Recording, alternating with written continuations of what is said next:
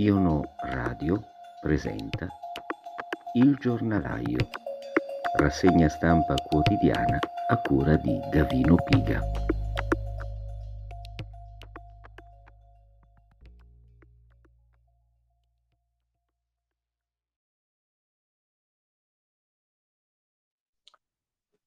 Salve a tutti e benvenuti anche oggi, che è 24 dicembre, quindi la vigilia di Natale, ad un appuntamento con la nostra rassegna stampa. Non so quanti potranno, data la data prefestiva, potranno seguirci in diretta, ma lasceremo ovviamente come sempre il podcast, la registrazione della puntata sul nostro canale Telegram e sui nostri canali Anchor e Spotify per chi la volesse riascoltare in un secondo momento. Allora, eh, oggi la, l'agenda dei media è ritornata, diciamo così, alla normalità, per cui abbiamo nuovamente quotidiani che aprono con eh, le misure legate alla pandemia, eh, in particolare, io non sto a soffermarmi troppo, eh, in particolare mi piace aprire leggendo il titolo eh, dell'articolo che si trova alla seconda pagina del giornale a firma di Pasquale Napolitano, salvaguardare l'economia e colpire gli italiani non vaccinati che vengono estromessi dalla vita sociale, questo l'obiettivo del decreto festività approvato ieri dal governo Draghi.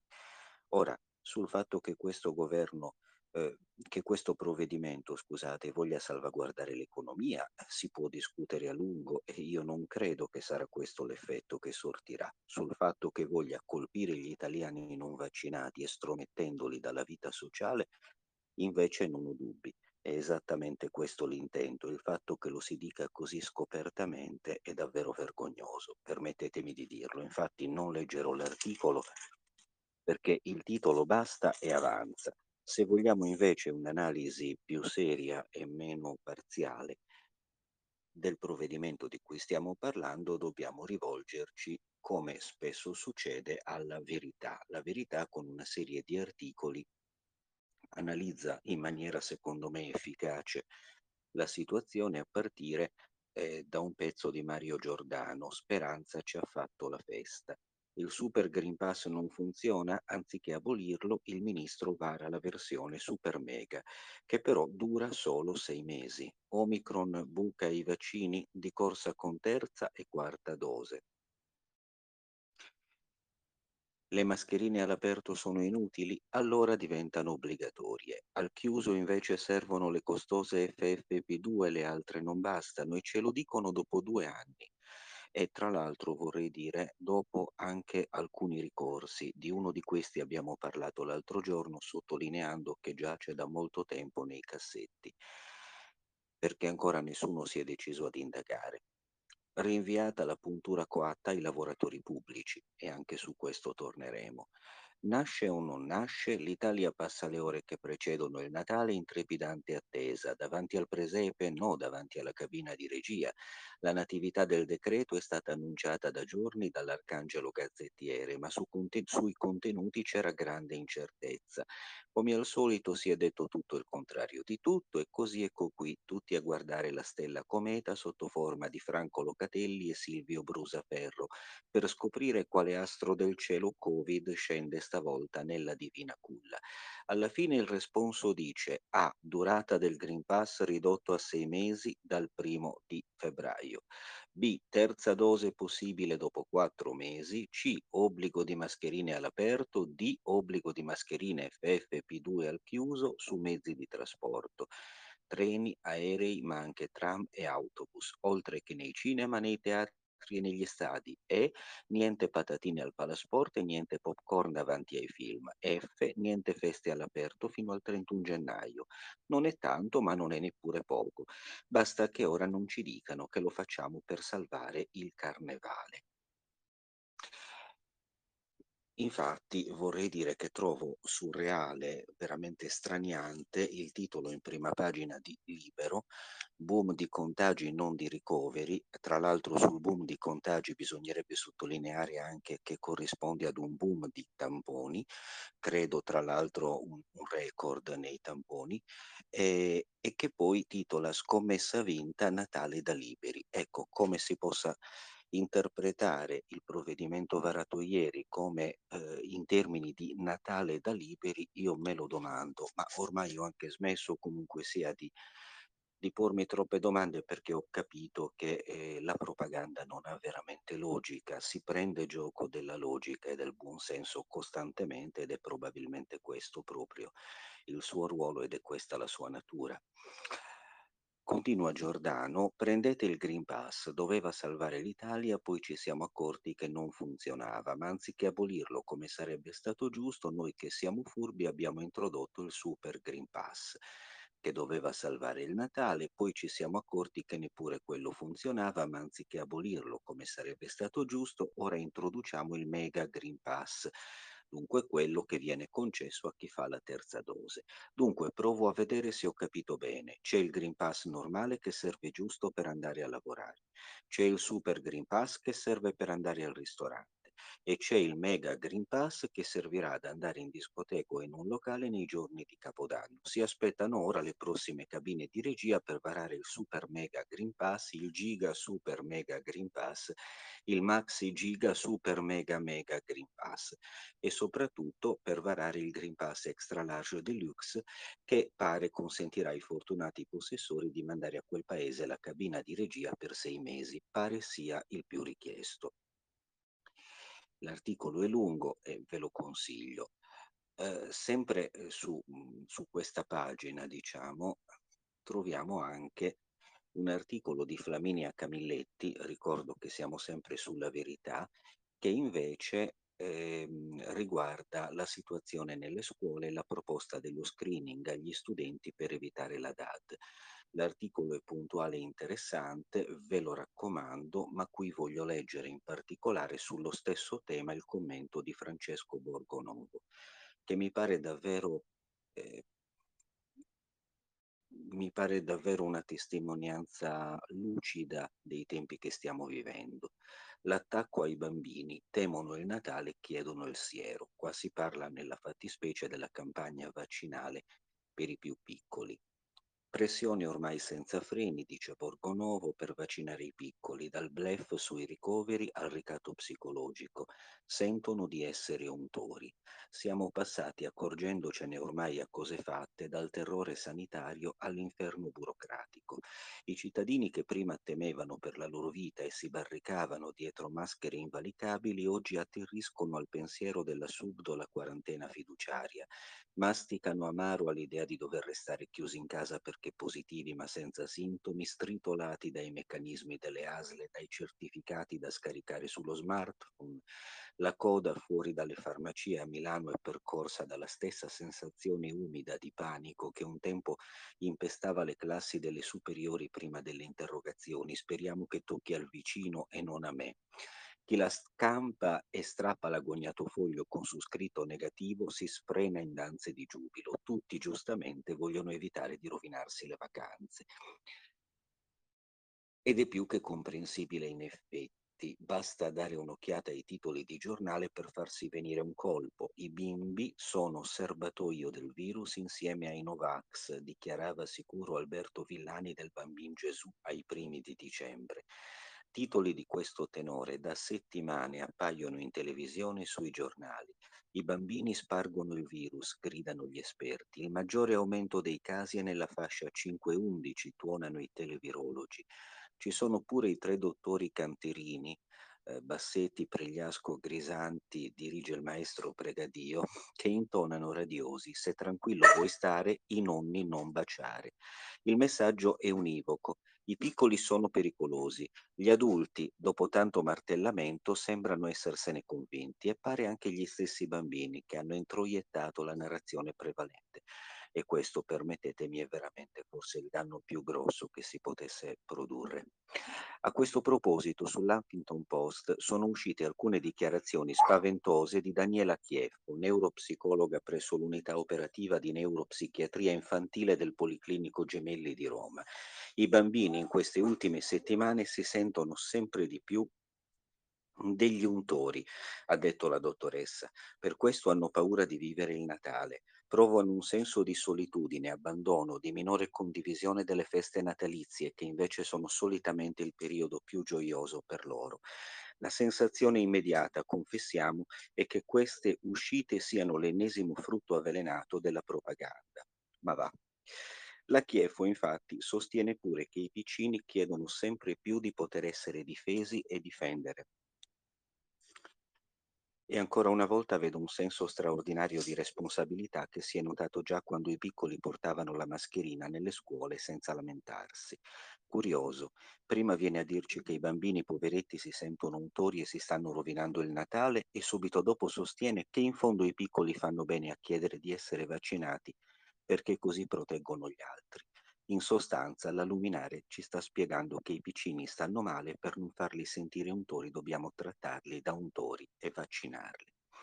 Quindi uno splendido esempio di quella propaganda che apparentemente critica. Ancora Giorgio Gantola, nell'articolo successivo, e guerra sull'obbligo di vaccino agli statali, riprende invece l'altro tema a cui accennavamo prima, gli statali mettono paura anche a Mario Draghi. Il nonno della Repubblica ha fatto due conti e al termine del Consiglio dei Ministri ha varato un decreto festività, puro ossimoro surreale, che punisce un intero paese in zona bianca ma non supera l'ultima idea del fronte, l'obbligo di Green Pass per i dipendenti della pubblica amministrazione sono 3.212.450 e rappresentano un baluardo contro il passaporto verde obbligatorio per tutti i lavoratori che la sinistra arcipelago Gulag spinge per rendere operativo. Tutto il resto entra in vigore, anche le mascherine all'aperto, le FPP2 sul tram, i tamponi per i vaccinati, follia psicologicamente insostenibile, ma l'obbligo no. In cabina di regia e poi in CDM i ministri Dario Franceschini, Renato Brunetta e Roberto Speranza, quando c'è da inasprire lui è sempre in prima linea, ci avevano provato in tutti i modi a far passare l'imposizione più dura, quella che avrebbe aperto all'obbligo vaccinale indistinto pur creando nuove tensioni sindacali. Il ministro della Salute, turbato anche nel veder passare le automobili per strada, questa è una celebre frase ripresa, se non ricordo male, eh, da quel suo libro un po' sfortunato, ritirato prima che potesse essere venduto. Ha sfiorato la concretizzazione del suo capodanno perfetto, ma il blitz è andato a vuoto per la forte opposizione dei ministri della Lega. Giancarlo Giorgetti, che aveva già espresso il parere del partito in separata sede, si è limitato a un silenzio assordante. A loro si è aggiunto Stefano Patuanelli del Movimento 5 Stelle che ha chiesto un supplemento di riflessione un confronto con i vertici pentastellati. Fa piacere che queste posizioni emergano con tale forza dalla Lega e dal Movimento 5 Stelle quando si parla di dipendenti pubblici, non quando si parla di operatori sanitari, insegnanti o altre categorie di lavoratori per i quali invece si invoca il proprio status di minoranza all'interno della maggioranza. Quindi non avevamo dubbi che questi argomenti fossero strumentali e potessero essere messi e dismessi a seconda dell'occasione abbiamo capito che quando vuole la Lega sa ottenere dei risultati, quando non li ottiene magari è perché non lo vuole o per qualche altra ragione che a me personalmente non è chiara. Allora, eh, prima di chiudere la pagina pandemica, però voglio rivolgermi questa volta al foglio. Non lo leggo quasi mai eh, però oggi contiene un'intera pagina, un lungo articolo di Gilberto Corbellini e Alberto Mingardi che secondo me vale veramente la pena leggere. È una riflessione probabilmente non da tutti condivisa o non del tutto condivisibile anche per quanto mi riguarda, però comunque interessante e sicuramente fuori dalla banalità dei commenti che siamo soliti leggere sui quotidiani. La danza del virus le mutazioni di questa pandemia e le risposte politiche sempre uguali, ma prima o poi anche noi dovremo imparare a ballarci su.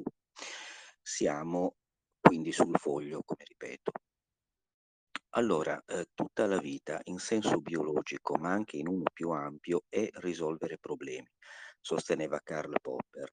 Qualunque organismo per tenersi in vita e riprodursi deve incessantemente risolvere problemi, ai più diversi livelli. La pandemia in questo momento è ritenuta da molti il nostro principale problema, che sia un problema non vi è dubbio, che sia il principale se ne potrebbe discutere. Le specie biologiche meno dotate di capacità cognitive risolvono i problemi dettati da cambiamenti o minacce ambientali quasi solo attraverso la selezione naturale degli individui per cui sopravvivono e si riproducono preferibilmente quelli che esprimono nel fenotipo novità genetiche che eliminano o attenuano i rischi. Noi che grazie alla selezione naturale ci ritroviamo dotati del cervello, possiamo risolvere le difficoltà evitando la selezione naturale usando quella culturale, soprattutto da quando abbiamo inventato il più efficiente strumento per provare a spiegare i fatti, cioè la scienza o meglio il metodo scientifico con la scienza sono arrivate anche le società aperte, eccetera, eccetera. Come ha spiegato Hayek, vado avanti perché l'articolo è molto lungo e ve ne posso leggere soltanto alcuni stralci, come ha spiegato Hayek, i vantaggi che ciascuno di noi trae dalla libertà sono in gran parte il risultato dell'uso che altri fanno di essa, uso a cui spesso non sarei potuto ricorrere. L'importante non è di quale libertà personalmente vorrei potermi giovare, ma quale libertà può essere necessaria ad altri per operare a vantaggio della società. Della potenza della scienza e dell'importanza del pluralismo che ne connota l'architettura abbiamo avuto un saggio con la pandemia. Abbiamo potuto vedere come il problema è stato affrontato inizialmente e in assenza di informazioni controllate con approcci di natura diversa, come quelli epidemiologici e sanitari. Essi in ultima istanza hanno tutti cercato di ridurre i contagi influenzando i comportamenti delle persone. Mascherine, lockdown, distanziamento e limitazioni della mobilità. Il governo ha agito per sottrazione di libertà individuale, senza bene conoscere quanto fossero valide e necessarie le misure in generale e localmente. Lockdown, distanziamento e limitazione della mobilità appartengono al repertorio delle misure che venivano usate soprattutto prima della rivoluzione microbiologica dell'Ottocento, insieme ai sacrifici agli dei, ai massacri degli ebrei o altre minoranze etniche e alla tortura dei presunti untori. L'approccio scientifico sperimentale, invece, dice l'autore, non procede per sottrazione di gradi di libertà delle persone. Esso anzi produce conoscenza, cioè aggiunge contenuti o segnalazioni direzionali che arricchiscono lo spazio delle scelte individuali. La scienza è senso non comune, funziona proprio perché ci affranca dalle inclinazioni epistemologiche intuitive che servono alla sopravvivenza e alla riproduzione nel mondo dove domina la selezione naturale, per proiettarci nel mondo in cui l'obiettivo è spiegare come stanno davvero i fatti, usando le soluzioni dei problemi ottenuti col metodo scientifico per progredire anche economicamente e socialmente. Andando avanti, tutti abbiamo imparato durante questa pandemia che come specie, insieme agli, arti, agli, altri vertebrati, possediamo un sistema immunitario. La parola anticorpo è da decenni entrata nel lessico comune e metaforico esempio gli anticorpi delle democrazie o contro l'intolleranza, eccetera, ma non molti sanno che il sistema immunitario per svolgere il suo lavoro utilizza le stesse strategie per risolvere i problemi che consentono alle specie di adattarsi all'ambiente e al cervello di categorizzare il mondo e imparare dall'esperienza. Ora sappiamo che la vaccinazione dipende dal fatto che il sistema immunitario è dotato di memoria, ma la memoria immunitaria, come quella neurobiologica, non consiste in qualcosa di simile a una tavoletta di cera o in una tabula rasa, è un processo di elaborazione attiva molto complesso di stimoli che vengono da parassiti.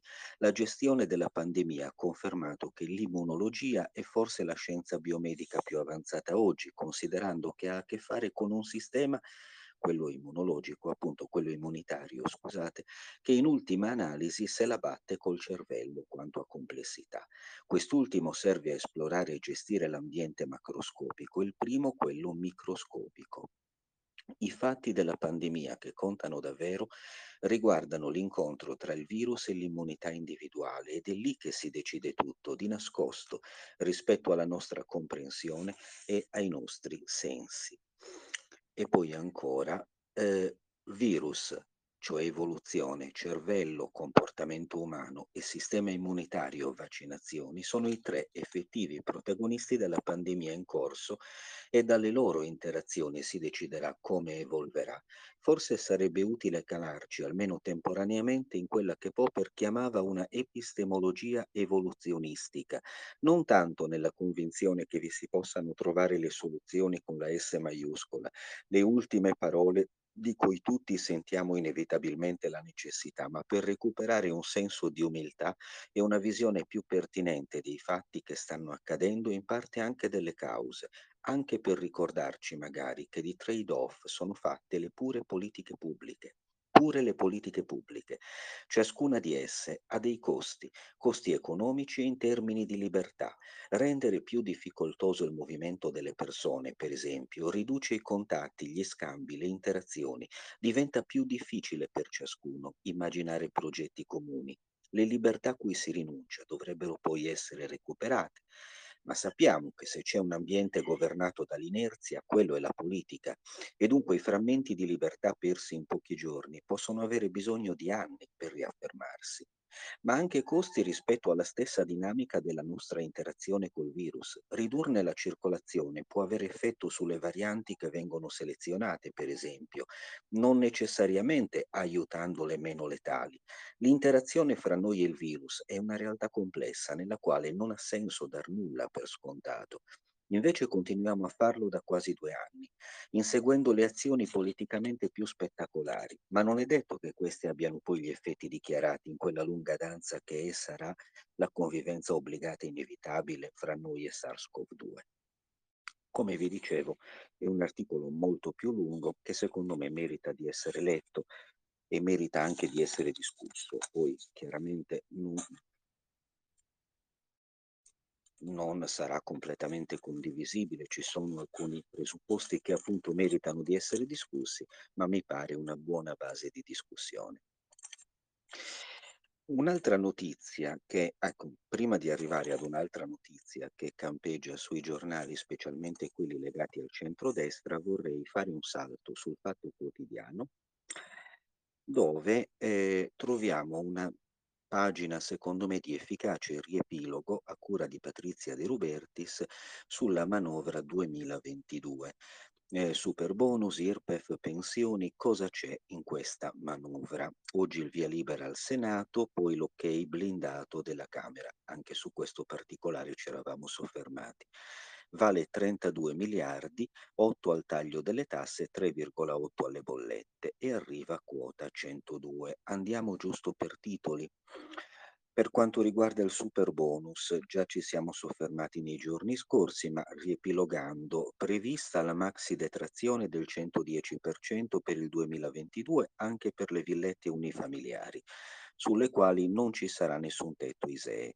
Anche i lavori all'interno delle case, come gli infissi, potranno essere scontati al 110%, così come gli impianti solari fotovoltaici. E il 110% si ottiene a patto che entro il prossimo 30 giugno sia stato realizzato almeno il 30% dei lavori.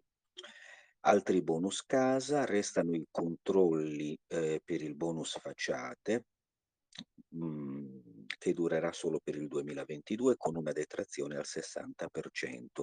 Dal 2023 per questi lavori ci sarà uno sconto del 50% ma con meno vincoli. Tasse, la riforma dell'IRPEF vale 8 miliardi, cancella l'aliquota del 41% e rivede gli scaglioni. L'aliquota sarà del 15% per i redditi fino a 15.000 euro, tra 15 e 28.000 euro del 25%, tra 28.000 e 50.000 euro del 35 e del 43% sopra questa soglia. Il taglio IRPEF premia in valore assoluto i redditi fra i 42.000 e i 54.000 euro. Di questo avevamo già detto ieri bollette contro un aumento dei costi di elettricità e gas stimato in 11 miliardi da Confcommercio sono stati stanziati 3,8 miliardi, insomma, non proprio una cifra congrua. che azzereranno per i primi tre mesi del 2022 le aliquote degli oneri generali di sistema della luce e di ridurre al 5% l'IVA degli oneri generali per il settore del gas. Poi si potenzia il bonus bollette legato all'ISEE per 5 milioni di famiglie. Senza costi per lo Stato si possono rateizzare le bollette per 10 mesi. Ah vabbè, 5 mesi in più per quanto riguarda le cartelle contro gli ordinari 60 giorni per pagare senza interessi di mora le cartelle notificate nei primi tre mesi dell'anno. Delocalizzazioni, questo è il vanto del governo ieri, delocalizzazioni, il testo di agosto scritto dopo la crisi del GKN si è trasformato in una procedura obbligatoria da seguire per le aziende che vogliono chiudere o licenziare. Le imprese con più di 250 dipendenti devono dare preavviso almeno 90 giorni prima e predisporre un piano per mitigare gli effetti della decisione. Chi non rispetta la procedura vedrà raddoppiare il costo di finanziamento della NASPI. Se non si trova l'accordo con i sindacati, il contributo è moltiplicato di 1,5 volte pensioni, nel 2022 si potrà andare in pensione in anticipo rispetto ai requisiti fissati dalla legge Fornero e con assegno ridotto grazie a quota 102, 64 anni di età e 38 anni di anzianità contributiva che prenderà il posto della quota 100 operai edili, ceramisti, estetisti, eh, magazzinieri e maestre anticipano l'uscita dal lavoro tramite l'APE sociale con 63 anni di età e 32 anni di contributi. Rifinanziato poi con ulteriori 68 milioni il bonus TV e decoder. Immobili occupati sono stati stanziati 10 milioni per i proprietari delle case occupate abusivamente in vista della fine del 31 dicembre della proroga degli, degli sfratti. E poi ancora per i primi tre mesi del 2022 i proprietari di bar e ristoranti, ma anche i commercianti ambulanti, non pagheranno la tassa per tenere i tavolini all'aperto. Uh, passiamo adesso, come dicevo, all'altra notizia che invece, mh, come dire, occupa uh, in maniera importante e in alcuni casi anche la prima pagina, ma comunque all'interno uno spazio rilevante, soprattutto nei giornali nei giornali che fanno capo al centrodestra. Emergenza e immigrazione, questo è il giornale, eh, sarà un Natale di sbarchi a Lampedusa 340 in un giorno, l'articolo è di Chiara Giannini a pagina 12 e a pagina 13 Fausto Biloslavo invece si occupa in particolare della sentenza relativa alla racchete per i fatti che tutti ricorderanno.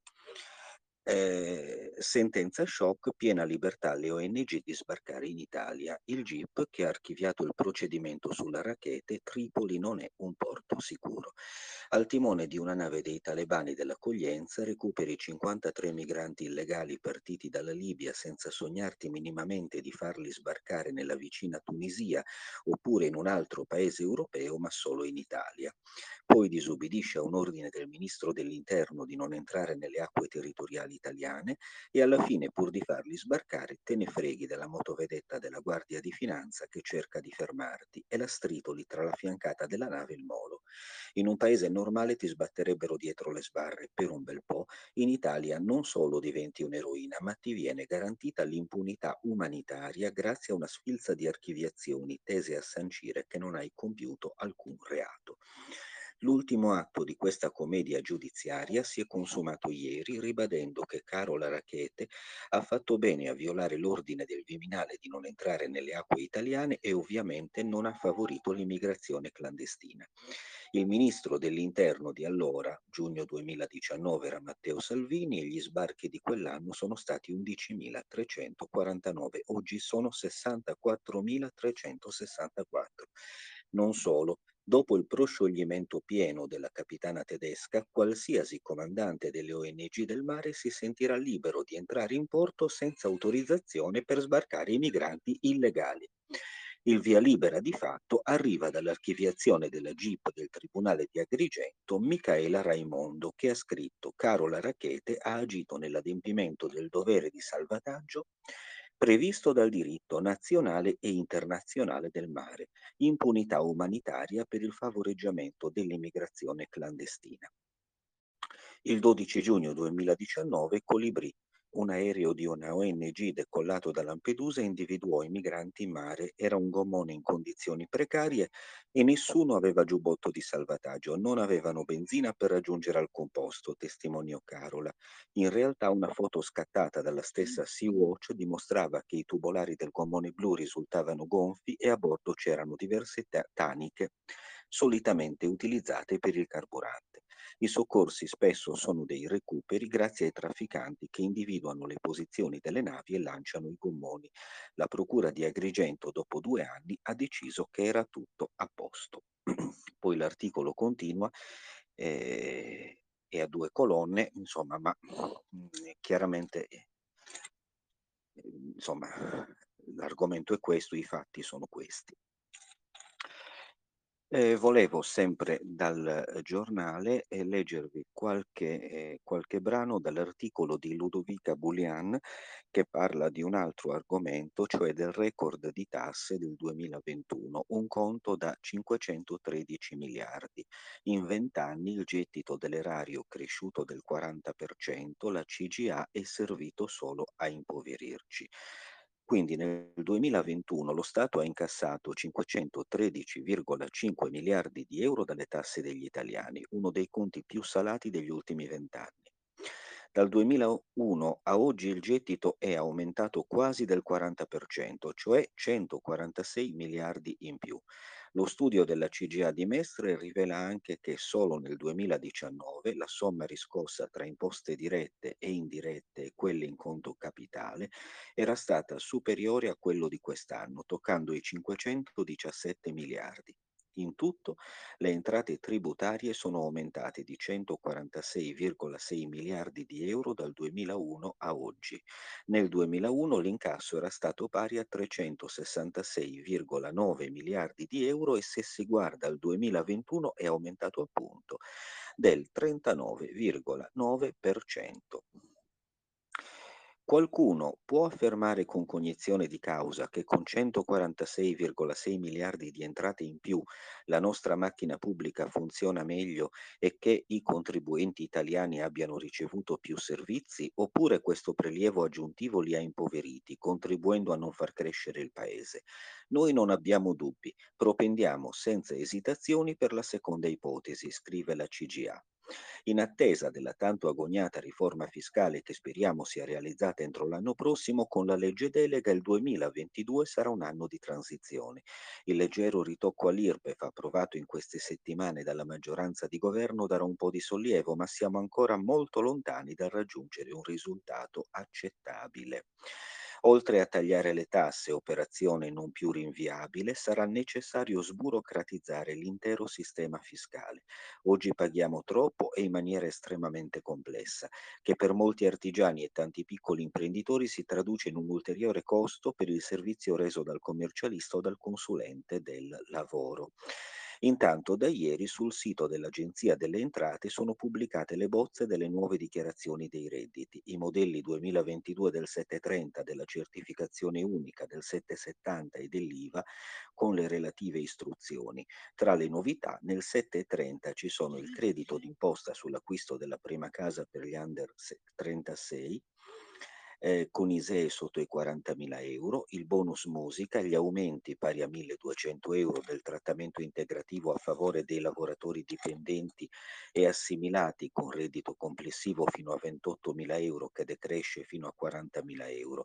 Il bonus musica prevede la detrazione per l'iscrizione e l'abbonamento di bambini e ragazzi tra i 5 e i 18 anni a scuole di musica e conservatori per un importo fino a 1.000 se il reddito complessivo non supera i 36.000 euro. C'è poi il super bonus per l'abbattimento delle barriere architettoniche con l'aliquota maggiorata del 110% per le spese sostenute insieme con gli interventi sisma bonus ed eco bonus. E va bene. Prima di chiudere, volevo tuttavia eh, segnalarvi due articoli. Uno lo troviamo nella rubrica Radar del Fatto Quotidiano. Si tratta di articoli su argomenti diversi e devo dire eh, assolutamente uno di questi certamente poco frequentato, diciamo. Virginia della Sala e Stefano Vergine, eh, a pagina 16 del Fatto Quotidiano, si occupano di un'inchiesta eh, che è un'inchiesta condotta dal Fatto Quotidiano insieme a Der Spiegel sui sicari on demand, assoldati sul dark web per sfregiare l'ex.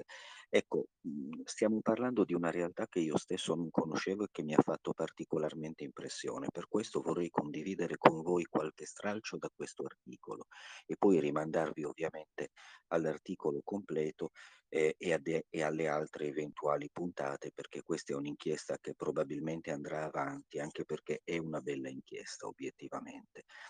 Eh, è il 23 febbraio 2021 quando Der Spiegel ci contatta. I, res- I, reporter del settimanale tedesco stanno lavorando un'inchiesta sui sicari del web e hanno bisogno di un aiuto. Hanno una pista che porta in Italia. Tommaso, milanese di 40 anni, manager di una grande società, sta cercando di assoldare un killer del cartello di Sinaloa. Tommaso desidera sfregiare il volto della sua ex ragazza e paralizzarla per sempre, ma non vuole che muoia. Voglio che sia paralizzata alla schiena e che resti su una sedia a rotelle, scrive in una delle chat sul dark web analizzate dal fatto. Vuole anche che sia sfregiata con l'acido, ma per favore scrive agli amministratori del sito in una delle conversazioni criptate, assicurati che i suoi occhi non vengano colpiti. Ecco, questo è uno squarcio davvero inquietante, raccapricciante su una realtà che, eh, che prospera all'insaputa di molti. Ecco, eh, secondo l'hacker britannico Chris Monteiro, esperto di sicurezza e ricercatore di Darknet, che racconta quello che trova nella rete oscura di Internet sul suo blog pirate.london, da gennaio 2018 a settembre 2019 su questi siti sarebbero stati commissionati quasi 300 omicidi. Sapere quanti di questi assassini vengano poi effettivamente realizzati è un mistero. Più facile fermare i clienti. Da qui è nata la collaborazione tra il nostro giornale, appunto il Fatto Quotidiano, e il settimanale tedesco, dall'esigenza di fermare Tommaso prima che fosse troppo tardi e di raccontare i meccanismi di questo nuovo mercato della morte. Tutto avviene sulla Darknet, la cosiddetta parte nascosta di Internet, irraggiungibile tramite motori di ricerca come Google. Per entrare c'è bisogno di un browser Tor che permette agli utenti di navigare in modo anonimo. È così che si trovano le offerte di questi servizi. Oscillano tra poche migliaia e 50 50.000 euro a seconda dell'esperienza dell'assassino e della complessità dell'attacco. I prezzi più alti sono richiesti per uccidere ex militari. Già qualche anno fa in un'inchiesta sul fatto avevamo identificato una decina di siti che offrivano questo servizio per 10.000 o 12.000 euro. Avevamo contattato un sicario che chiedeva il pagamento in bitcoin, prima, metà prima, metà dopo l'omicidio. Dall'Europol ci avevano spiegato che era difficilissimo verificare se questi tipi di servizi siano delle truffe o meno. Ciò che invece si può fare è identificare coloro che commissionano. Eh, vi segnalo quindi l'intero articolo perché è veramente inquietante, ma a mio modo di vedere assolutamente interessante. E poi passerei invece, proprio per finire, visto che oggi è il 24 di dicembre, Ecco, eh, passerei all'album del giornale che oggi è dedicato alla biografia di Gesù secondo i Vangeli di Gianfranco Ravasi, una lunga recensione che ripercorre le varie vite di Gesù che hanno segnato eh, gli studi sul Gesù storico, la ricostruzione biografica del personaggio centrale dei Vangeli eh, durante il Novecento almeno, perché parte questa recensione dalla vita di Gesù Cristo dell'abate Giuseppe Ricciotti, un testo ormai storico apprezzato perfino da Mussolini. Il quale lo lesse e lo annotò durante il periodo trascorso a Ponza dopo il suo arresto. Il duce, il quale negli anni giovanili della militanza rivoluzionaria aveva fatto professione di ateismo, aveva cominciato sempre a interessarsi della letteratura storica sul cristianesimo a partire dal 41, dopo la morte del figlio Bruno, e non per motivazioni teologiche o spirituali. È indubbio però che fu colpito dagli scritti di Riciotti, tanto che lo volle, imponendone il nome e preferendolo a quello di padre Agostino Gemelli fra i collaboratori del Popolo d'Italia. L'opera, pubblicata nel 41 e la cui idea risaliva al tempo della Grande Guerra, era stata scritta fra il 39 e il 40, mentre l'Europa alle prese con un nuovo conflitto mondiale. Era alle prese con un nuovo conflitto mondiale. Eh, Mussolini all'epoca del 25 luglio del 43 la stava leggendo, tant'è che il volume gli fu inviato a Ponza dalla moglie Rachele che l'aveva trovato sul suo tavolo da lavoro. La sera precedente il trasferimento alla Maddalena, il 5 agosto, scrisse al parroco Luigi Maria Dies cui non era permesso di incontrarlo, un biglietto con la richiesta di celebrare una messa in ricordo del secondo annuale della morte di Bruno. Vi si leggeva, fra l'altro, Desidero farvi dono del libro di Giuseppe Ricciotti che ho finito di leggere in questi giorni, Vita di Gesù Cristo. È un libro esaltante che si legge veramente tutto d'un fiato. È un libro dove scienza storica, religione e poesia sono fusi mirabilmente insieme. Con l'opera del Ricciotti l'Italia raggiunge forse un altro primato.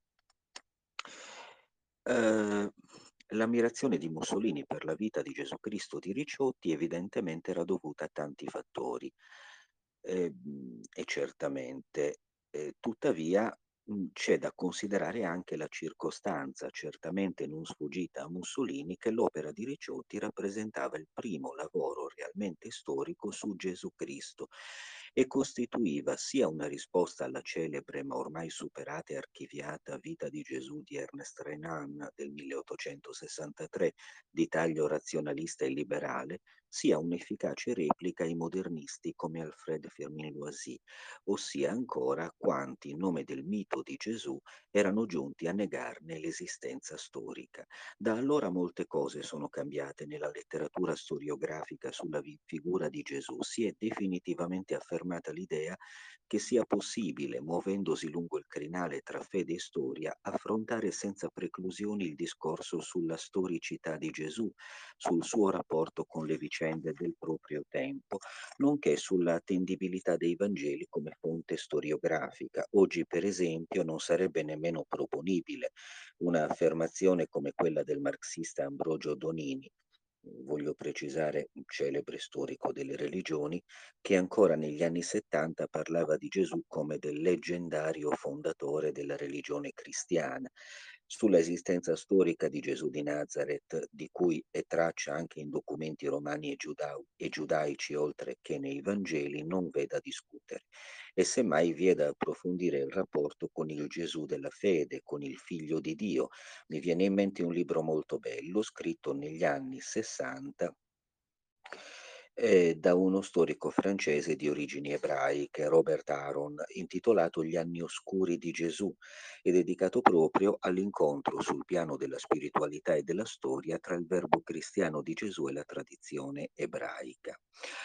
Ora, un posto a parte nella letteratura storiografica sulla vi- figura del Cristo spetta però all'ultimo libro del cardinale Gianfranco Ravasi, grande biblista e fine studioso di storia, oltre che scrittore limpido e affascinante. Un libro che sin dal titolo Biografia di Gesù secondo i Vangeli edito da Raffaello Cortina, 256 pagine, 19 euro il costo, suggerisce un approccio originale capace di combinare la razionalità con la fede.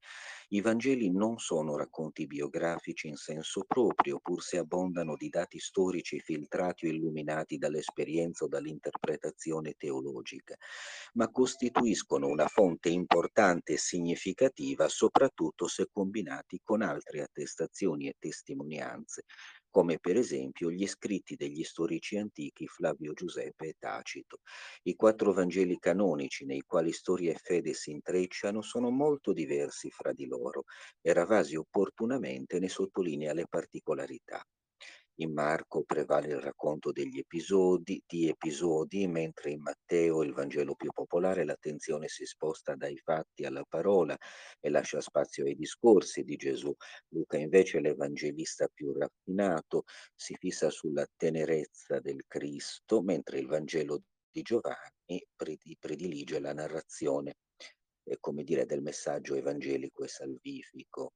Sto riassumendo, ecco, eh, questo è un testo che probabilmente varrà la pena leggere ricordo che comunque ancora sulla figura di Gesù, particolarmente sulla figura del Gesù della fede, abbiamo due importanti volumi di Ratzinger, uno Gesù, su Gesù e l'altro sull'infanzia di Gesù, che secondo me sarebbe importante rileggere e riscoprire per chi volesse approfondire questo argomento. Eh, è finito anche oggi il nostro tempo, abbondantemente anche questa volta superato, diciamo così, eh, dalla mia logorrea, vi voglio salutare e augurare buone feste. Vorrei anche dirvi una cosa, in questo periodo forse avrete notato che le attività sul nostro blog e anche sul nostro canale Telegram sono rallentate.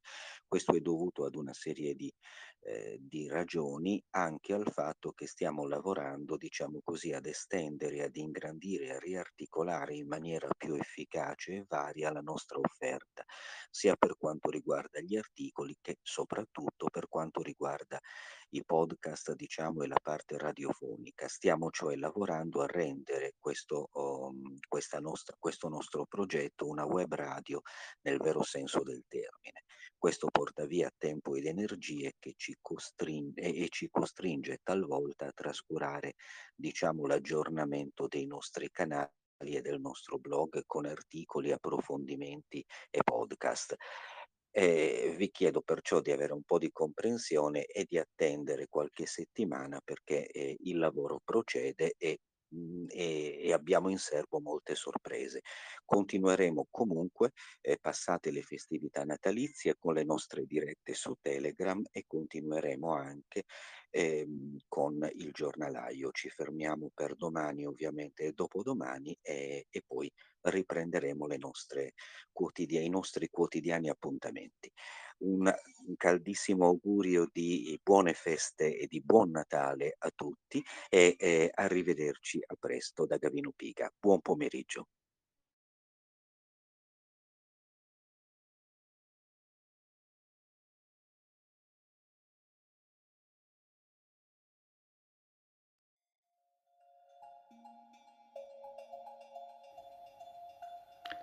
Iono Radio ha presentato Il giornalaio, rassegna stampa quotidiana a cura di Gavino Piga.